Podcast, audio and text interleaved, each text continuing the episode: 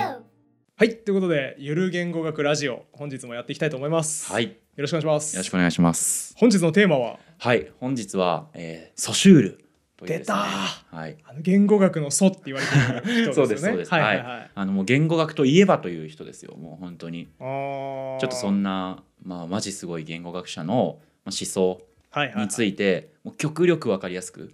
僕大学時代にほはいんのちょっとだけ、あの人工知能の関連で、うんほんのちょっとだけソシュールかじったことあるんですよ、へえあマジですかまあ、あの教授が紹介してただけですよはいはいはいこんなこと言ってるんでこれ理解した方がいいよって言って、えーえっとそこではどんなこと習ったんですかなんか謎の記号がいっぱい黒板に書かれてほうほうほなんかこう術語論理がどうのこうの記号論理がどうのこうのでうんたらかんたらって言われてちんぷんかんぷんだなと思って スルーしましたねう。はいはいはいちょっとまああのー今の言語学の中でも、まあ、うんソシュールの研究はまあもちろん進んではいるんですけど、うんまあ、こうやっぱり言語学ちょっとこうなんだろうな知ったかぶりしておきたいなと思はうい上はいでははソシュールは外せないと思うんで、そうですよね、はい、もう満を持してうん、ソシュールにメスを入れていきたいとじゃあ今日これを見ていただければもうソシュールについて知ったかぶりができるようになるそうですねはいもうそのソシュールを知ったかぶるための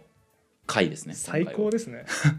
僕のような知ったかぶりしたい人種には完璧だなっていうそうですね気があしのますもうつまみ食いだけしていただいあて最高ですただちょっと申し訳ないんですけど、うんその僕の知性が足りないがゆえに、うん大変なボリュームになってしまって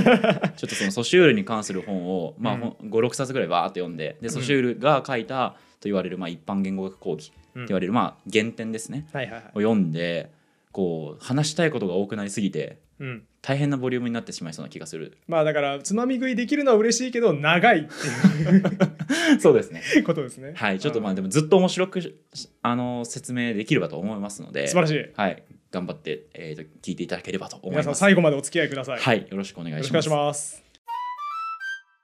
じゃあ、えー、とまず早速なんですけどソシュールがこういつの時代の人とかで,、うんでどんなこう背景で生まれてそしてどんな、えー、とことをやったのかっていうことからまず最初にはいは説いは明いしていけたらとなるほど思います。はいえー、とソシュールはですね生まれが1857年うんそして、えー、と没年が1913年うーんですね第一次世界大戦ギリ前ぐらいでぐすね。るぐらいですね、はい、第一次世界大戦がに、えー、と1914年界とかだと思うんで、の前なるほどなんです。で、えー、とスイスの学者で、うんえー、とジュネーブ大学で教鞭を取っていたこともあなるほど、はいでね、この人すごくてその若い頃にもうすでにこう結果を残しているタイプの学者なんですあね。ー出たアインシュタインタイプだ、そうそうそうそう、はいはいはいで、あのー赤い頃は比較言語学と呼ばれる、うんえー、とジャンルで、えー、と結果を残している。なるほどですね、うでん比較言語学とは何ぞやということなんですけどちょっと後ろの話に絡むので、まあ、その大事な部分だけ説明するとですね、うんこう前あのこのゆる言語学ラジオで、はい英語と日本語のこう比較をしたこととかあっやりまたしじたゃないでねすか。荒野行動とコーそうル・そオうブ・デそュうーテそィうーそみたういなあれじゃないんですよ比較ああれじゃないのそうあれじゃない んですもう完全にはいはいはい比較言語学ね あれねって思いながらそ聞ういてま多したけ分ど思ったと思うんですけど、じゃなくてへー何をしてるかっていうとですね、はいはいはいあの例えばなんですけどインドヨーロッパ語族と呼ばれるような、あの英語とかドイツ語とかフランス語とか、うんそれからまあもうちょっとこう東に行くとサンスクリット語とかってうん実はその祖先が一緒だと言われてるんですね。はいはいはいはい、あの言ってみればその親戚なんですよね、みんな。ううで比較言語学っていうのはその要は親戚の子供をみんなずらっと並べてそいつらの特徴からもともといたであろうお父さんの顔を分析するよへうーなあ学じゃ問あなんですよ。全然そもそも全然違う言語を比較するのは比較言語学ではないってそうですねそあーのだから比較言語学の目標っていうのは祖語って呼ばれる祖先の祖ですね。はいはいはあの元のそのおじいちゃんおばあちゃんのその一番大元の言語の形が何だったのかっていうのいを特定する学問。あなんですよもうすでに「へーが出ましただい ぶそうでソシュールはここであの、まあえっ、となんだっけなラテン語の母音かなんかに関する研究かな、うんとかで、まあ、そのこんな母音が実は使われてましたみたいな、うんうんえー、と論文を書いて、まあ、認められることにうーんなると。なるほどでね比較言語学って今聞いてわかるように言語のその歴史しかわかんないんですよ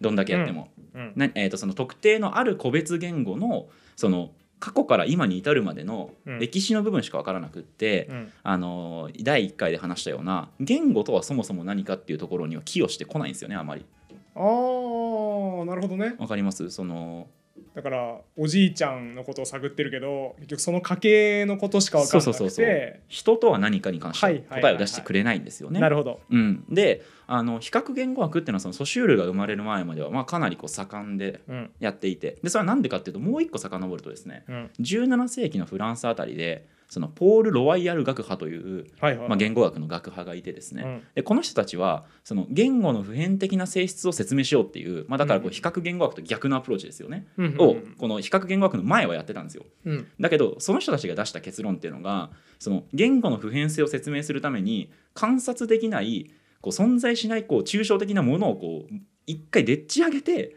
うん説明するっていうアプローチを取ったんですよ。ちょっと詳しく説明すると難しくなるんですけど、はいはいまはいあ、要はその言語が普遍です的ですよっていうためにうんこう言語が普遍的だという前提に立ってできたこう謎のものみたいなのをこしらえてはいはいはいはいそれによって説明しようとしちゃったんですよね。ああだから数学の証明で入り法みたいなことで、はいはい、えー最後の無理数が存在すると仮定するみたいな、はいはいはいでそれを A と置くみたいなとなんか面用なものを設定してそうそうそうそう。勝手に進めてったっていう話ですかそうですね。あのちょっとじゃあ、分かりやすい例例で言うと、過去にこうあの三上明の話をしたの覚えてますあか？あありましたね三上文法みたいなあのやつですね、時もやっぱ分裂文っていう、うん僕らの頭に存在しないものを設定してはいはい文法をこう説明しようとしたじゃないですか、うんうんまあ、ポール・ロワイヤル文法がやったのは、まあ、言ってみればそういうようなことはいはいはいそのだから分裂文っていう母語話者の誰も見たこともないし存在も確認してないものってのを仮定した上で言語の普遍的な説明あをしようとしちゃった。ただからなんかどんどん離れていっちゃいそうですね そうそうそうそう実生実生活からでそうするとねこれやっぱ科学だと呼ばれないんですよああ再現性がないから。なるほどとわいけうわからんものを扱ってるんですそうねそうそうそう。はいはいはいということでか科学的に言語をこう分析しようっていうアプローチの結果が比較言語学の流星にこうつながっていったんですね。うううんうんああだからなるほどねこれどこの学問ジャンルも大体一緒かもしれないですおおね。そうなんですかなんかその離れてっちゃってるじゃんと実態と合ってないじゃんっていう批判を受けて、じゃあちょっと実態に寄ってやろうっていうの、はいはいはい。なんかそういうの繰り返しますよね流行り廃りをまあ、確かにそうですよね。そうのん言語学もそうですけど、まあ、哲学だってねそういうのはあるでしょううし。んう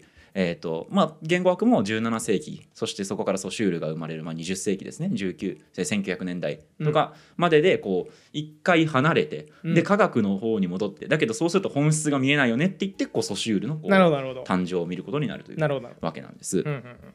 で、えー、と今までの話っていうのは、うんそのえー、とまずポール・ロワイヤル文法があってでうんそこからこう比較言語学に行ってでソシュールにっていうことだったんですけうど、んソシュールがじゃあその、えー、と言語の一般的な性質をこう導き出すような、うんえー、とこう授業みたいなのうんやるんですけど、まあ、それがあったのが1906年だからかなり晩年なんですよね。ああソだかシューらルずはっと比較言語学の人だったってことですねソシュールえー、とそう若い頃はその研究をしていて、うんで途中からまあそのアプローチの限界をこう感じて、うんえー、とそういうような言語全体に特徴ん全言語全体のうんこう、特徴を記述しようとはいはいはいしていくんですけどおじいちゃんをずっと探ってたやつがそやうっそうそうぱ人間を探らないとダメだとそうそうそうそうそうそうそうなっなたわけですねるんですはい、うんでねあのねここですごいドラマチックなだなって僕は思うんですけど、うんソシュールのえーとね、書いた本その、えー、と一般言語学講義っていう本を読んだって僕冒頭で話したんですけど、うんうんその本ってソシュールが書いてるわけじゃないんですよ。へえソシュールのね弟子が書いてるんですね。出たソクラテスのパターンそうそうそう僕ねまさにそうソクラテスとか、いまはいはあ、い孔子とかはいはいと同じだっていうふうに言おうと思ったんですけど、うんそうあのソクラあえっとソシュールってその自分が本書こうとしてたんですけど、うん書き終える前に死んじゃうんですよねああはいはいはいなるほどね、体調悪くて。うんで、えっとそのソシュールのだから授業を受けてた生徒のノートをもとにふふ本を作っていくんですよ。なんか劣化しそう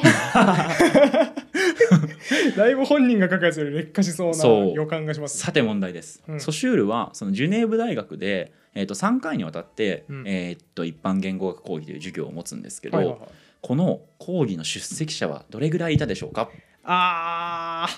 ーでもやっぱ言うてもソシュール先生若い頃から偉大な先生でめっちゃ結果も出してるんだから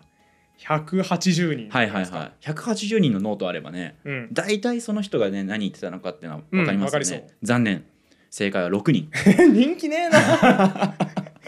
そっちのパターンね有名な学者だけど人気ないパターンそうなんですよあーいるわ6人しかね出てない授業はいをはいはいはい元に書かれてるのが一般言語学講義なんですよだいぶ欠損しそうですねそれこそ でねもっとね、言うとね、うん一般言語学講義を書いたその2人のね、うんえっ、とねバイとセシュエっていう人が、えーとはいはいは書いいたんですけどその2人ともはソシュールのその授業に出てないあーまた聞き情報のみで書いちゃったそうわなけんですよねだからリードランジュっていう、えー、うとん出席者が出し書いた、うんあの途切れ途切れのノートと、うんあとね幸いなことに、うんえーとね、海遊っていう人が速記録を書いてて、はいはい、まあ、それとあとソシュールが亡くなった後に残した遺構、うんえー、と原稿ですね書いてた、うんうんでソシュールはあのー他に講義のメモがあればねうんそれもこう本の中に付け加えられると思うんですけど、うんソシュールはメモを書いてはすぐ捨てるっていう習性があったみたいで取っといてくれよ はいはいそうそれが当てにならなかったんで、まあ、うんその意向をもとに構築したのがその一般言語学講義なるほどなるほどなんですね。だからこう役者によってはこうそのソシュールの、えっと立てた章立ての順番ごとにこう訳している人もいれば、うんまあ、それをこう分かりやすく再編集して、うんこうこのテーマに関して、いえー、と例えば第一章みたいなうん風にこう役者によっても結構その役とかね中身が本、はいはいその一般言語学講義の構成とかが結構変わってる。うんですね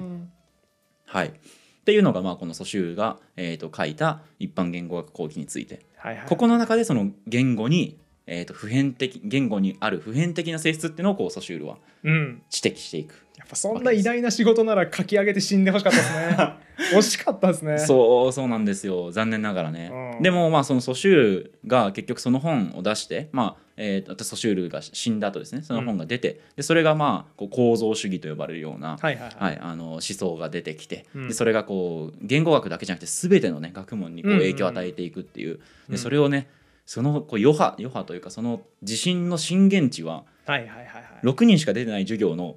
うち出てないあー2人のやつが書いたノートあうん書いたノートじゃない書いた本からできたっていうのはちょっと面白いですグよッね。ときますねなんかうね、んそんな小さい狭いところから始まってたんですね構造主義うんそうっていそううそう大きな流れ、そうそうそうなんか何やってても出てきますもんね哲出学てきますと出かてき文ま学すとかね、はいあーそうそその2人はね晩年だからね授業に出なかったことを大変に後悔してるみたいでですしよょうよ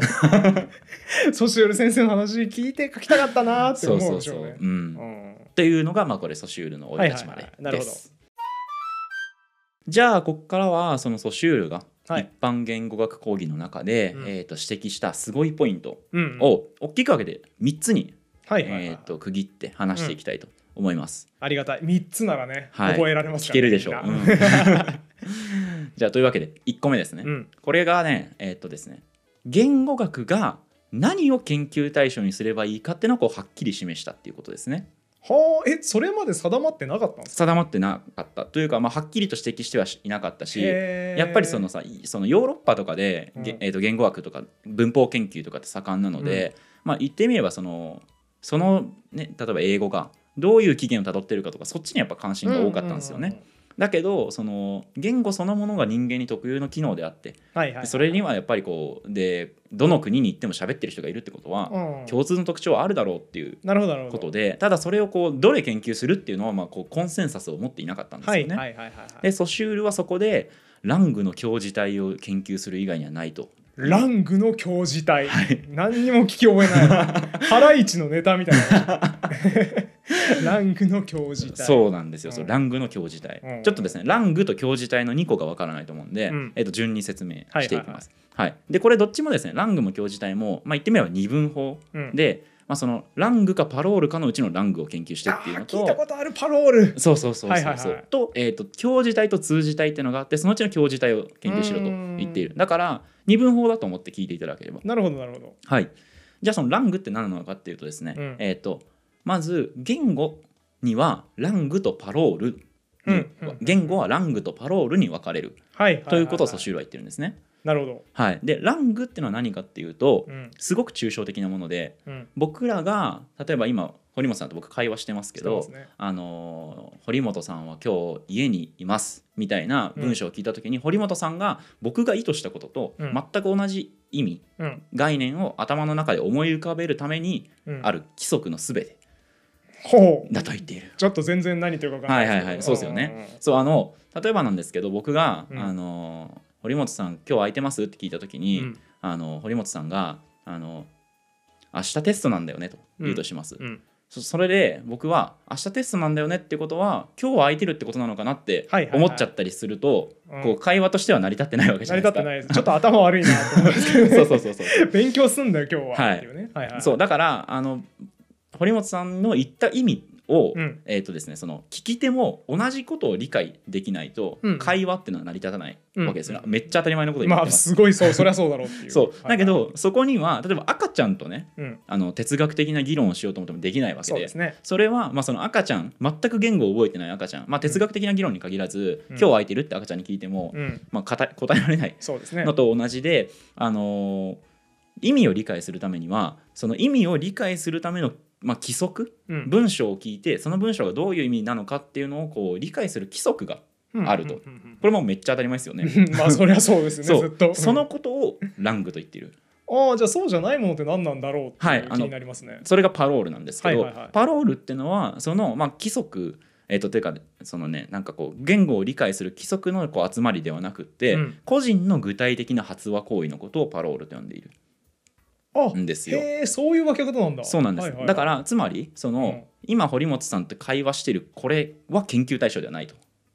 ああもっと普遍的な何かそうそうそうそうそがう研究対象ってことはですねいそのう「ん僕は太郎です」っていう文章を理解するためにはどういう規則があるのかっていうのをこう全部見つけ出すことが、まあ、まずそのラングの研究だと。はあはあはあでラングにはもう一個あってですね、はいはいそれはその音に関するうん話なんですけど、うん例えばあのなんだろう今日俺授業で理科があったんだけどめっちゃ難しかった、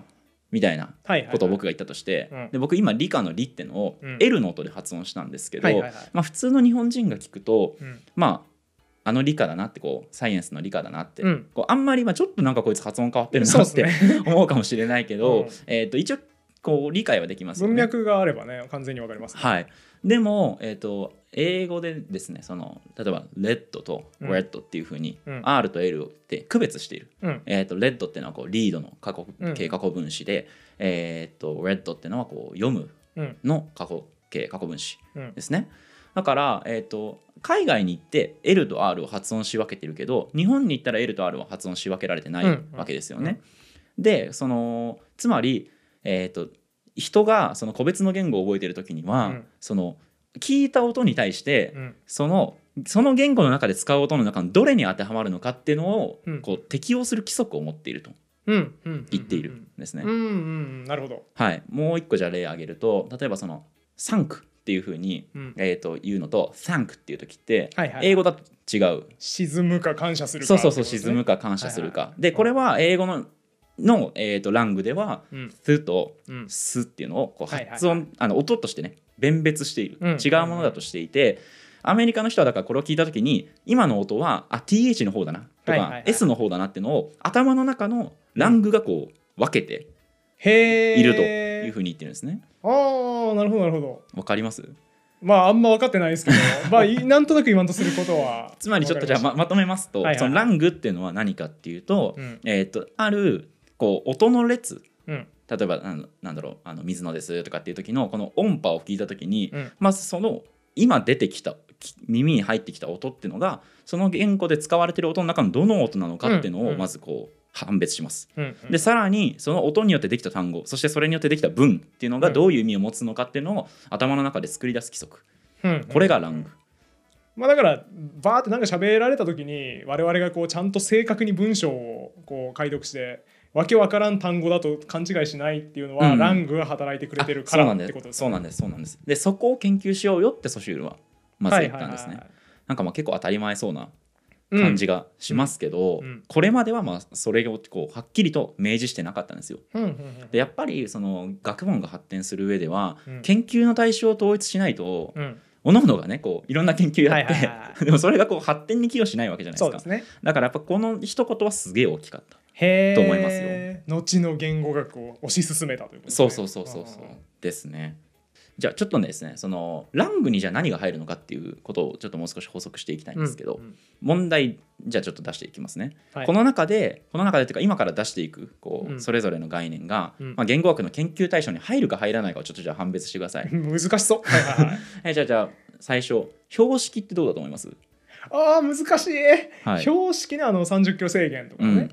あの3 0キロ制限とかはね分かりやすいですけど例えばこう赤い丸にシュッてこう斜めの線はいはいはいがはい引いてあるみたいなのはいではいはいえー、とあそこにこう書いてあることとうんそれから僕らが感じる意味っていうのにはめちゃくちゃ離れがありますけど、そうですね、うん、えー研究対象である研究対象であるはい、えー違います。あ違 うのえで違いまもえーなんでさっきの理屈だと、はい、なんかこうラング的なものが、うんそのこの標識のこのマークは駐車禁止だなみたいなうんのうをん解釈してくれているから言語学の対象なんじゃないですかこれは、うんあのねだからこのあとソシュールはうん標識と言語がどう違うのかっていう話をだからしていくことになるんですよね。へえで、えー、とその標識っていうのは言語とは全然違う特徴そうながんだうん、あるんだと。てか、はいまあ、言語っていうのは標識のちょなんだろう上位互換バージョンだみたいなへー言い方をしている。はいはいですね。じゃあえっと音はどうだと思います音っていうのは、えっとうん人間の口から発せられる音声うん、これはどうですか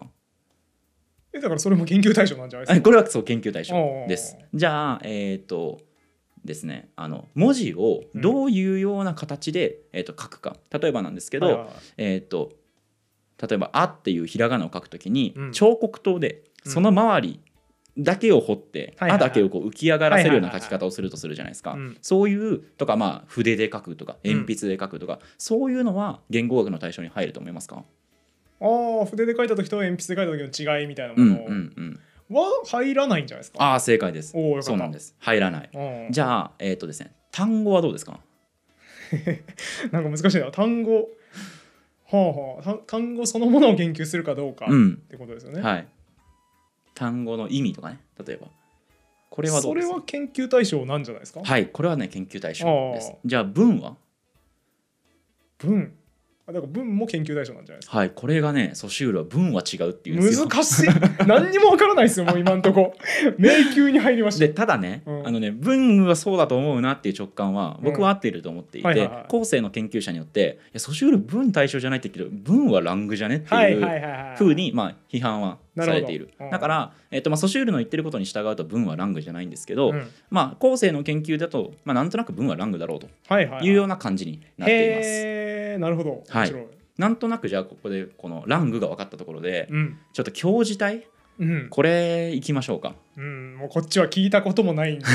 不安がいっぱいです、はい、あの簡単ですめっちゃ、はいはい言語ってのには、うんあのつまりねラングを研究するって言っても、うんもう一個やんなきゃいけない作業があって、うんそれはその変化の要素を取り除くってことをしなきゃいけないんですよほうほうほつまり、えー、と例えばえっ、とねなんだろうなうーんと凄まじっていううん日本語、単語をねじゃあうんラング、これのラング、まあ、意味は何だろうとう研ん究するときに、うん古文から現代文までを対象に入れちゃうと、うはいはいはい凄まじって古文だと興ざめだっていう意味になっちゃうし、えー、あそうかなんかやった気がするな、うんで今だとねこうなんかあの程度が甚だしいことを指すので、うんまあ、こう意味が変わってきちゃっていてはい例えばそのはいそはいはのい両方の意味を現代でも持ってますよっていうわけにはいかないじゃないでなするか。ほどなるほど、っていうことでそのラングの中でもこう瞬間的なうん、どこかのタイミングを切り取らなきゃいけないうんうんと思っていたんですね、ソシュールは。うんうんそこでその、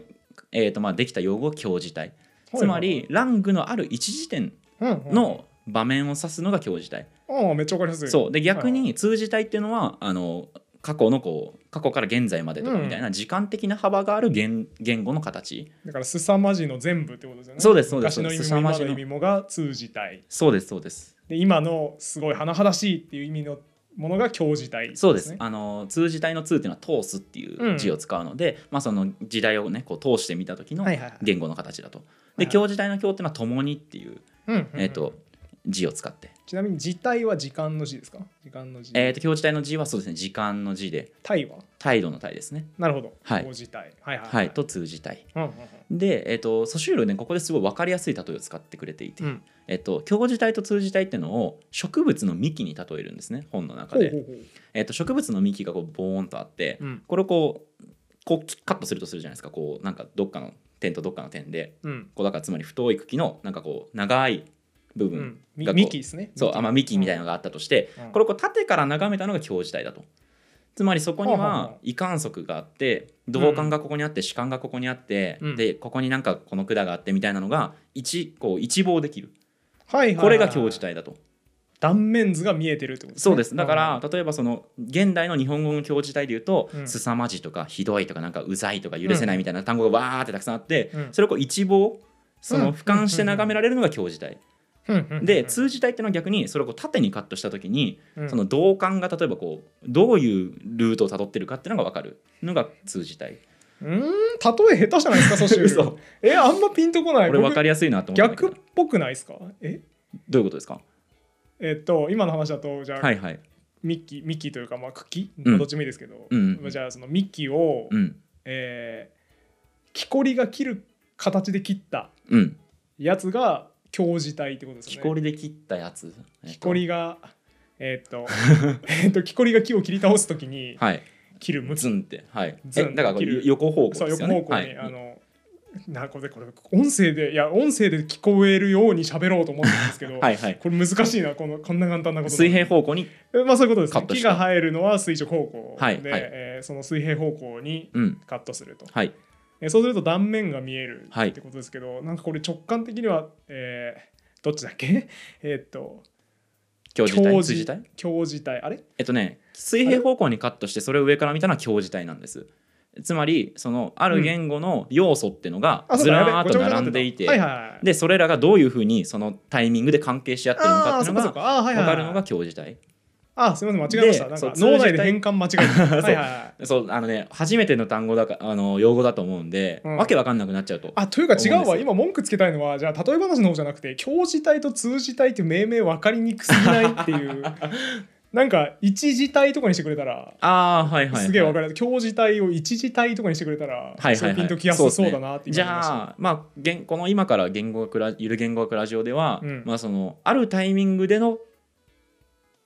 言語体 いやちょっとわ かりづらいななんかはいはいちょっとわかりやすい用語ができればいいんですけどちょっと僕それで覚えちゃったんでまあでもだから水野さんが教字体って言うたびに僕がえっとそれはあるタイミングあのそう方でですすねねあるタイミングの方ですすねはいそうそうそうそうそうはいはちょっとじゃあ、えっと、もう一回改めて一応説明するとだから通じ体っていうのはさっき言ったようにその幹がね、いうんこうどういうようなこう動きでこう例えばここまでたどり着いてるかみたいなのが、うんえっと、こういうふうにカットするこういうふうにってごめんなさいねえっと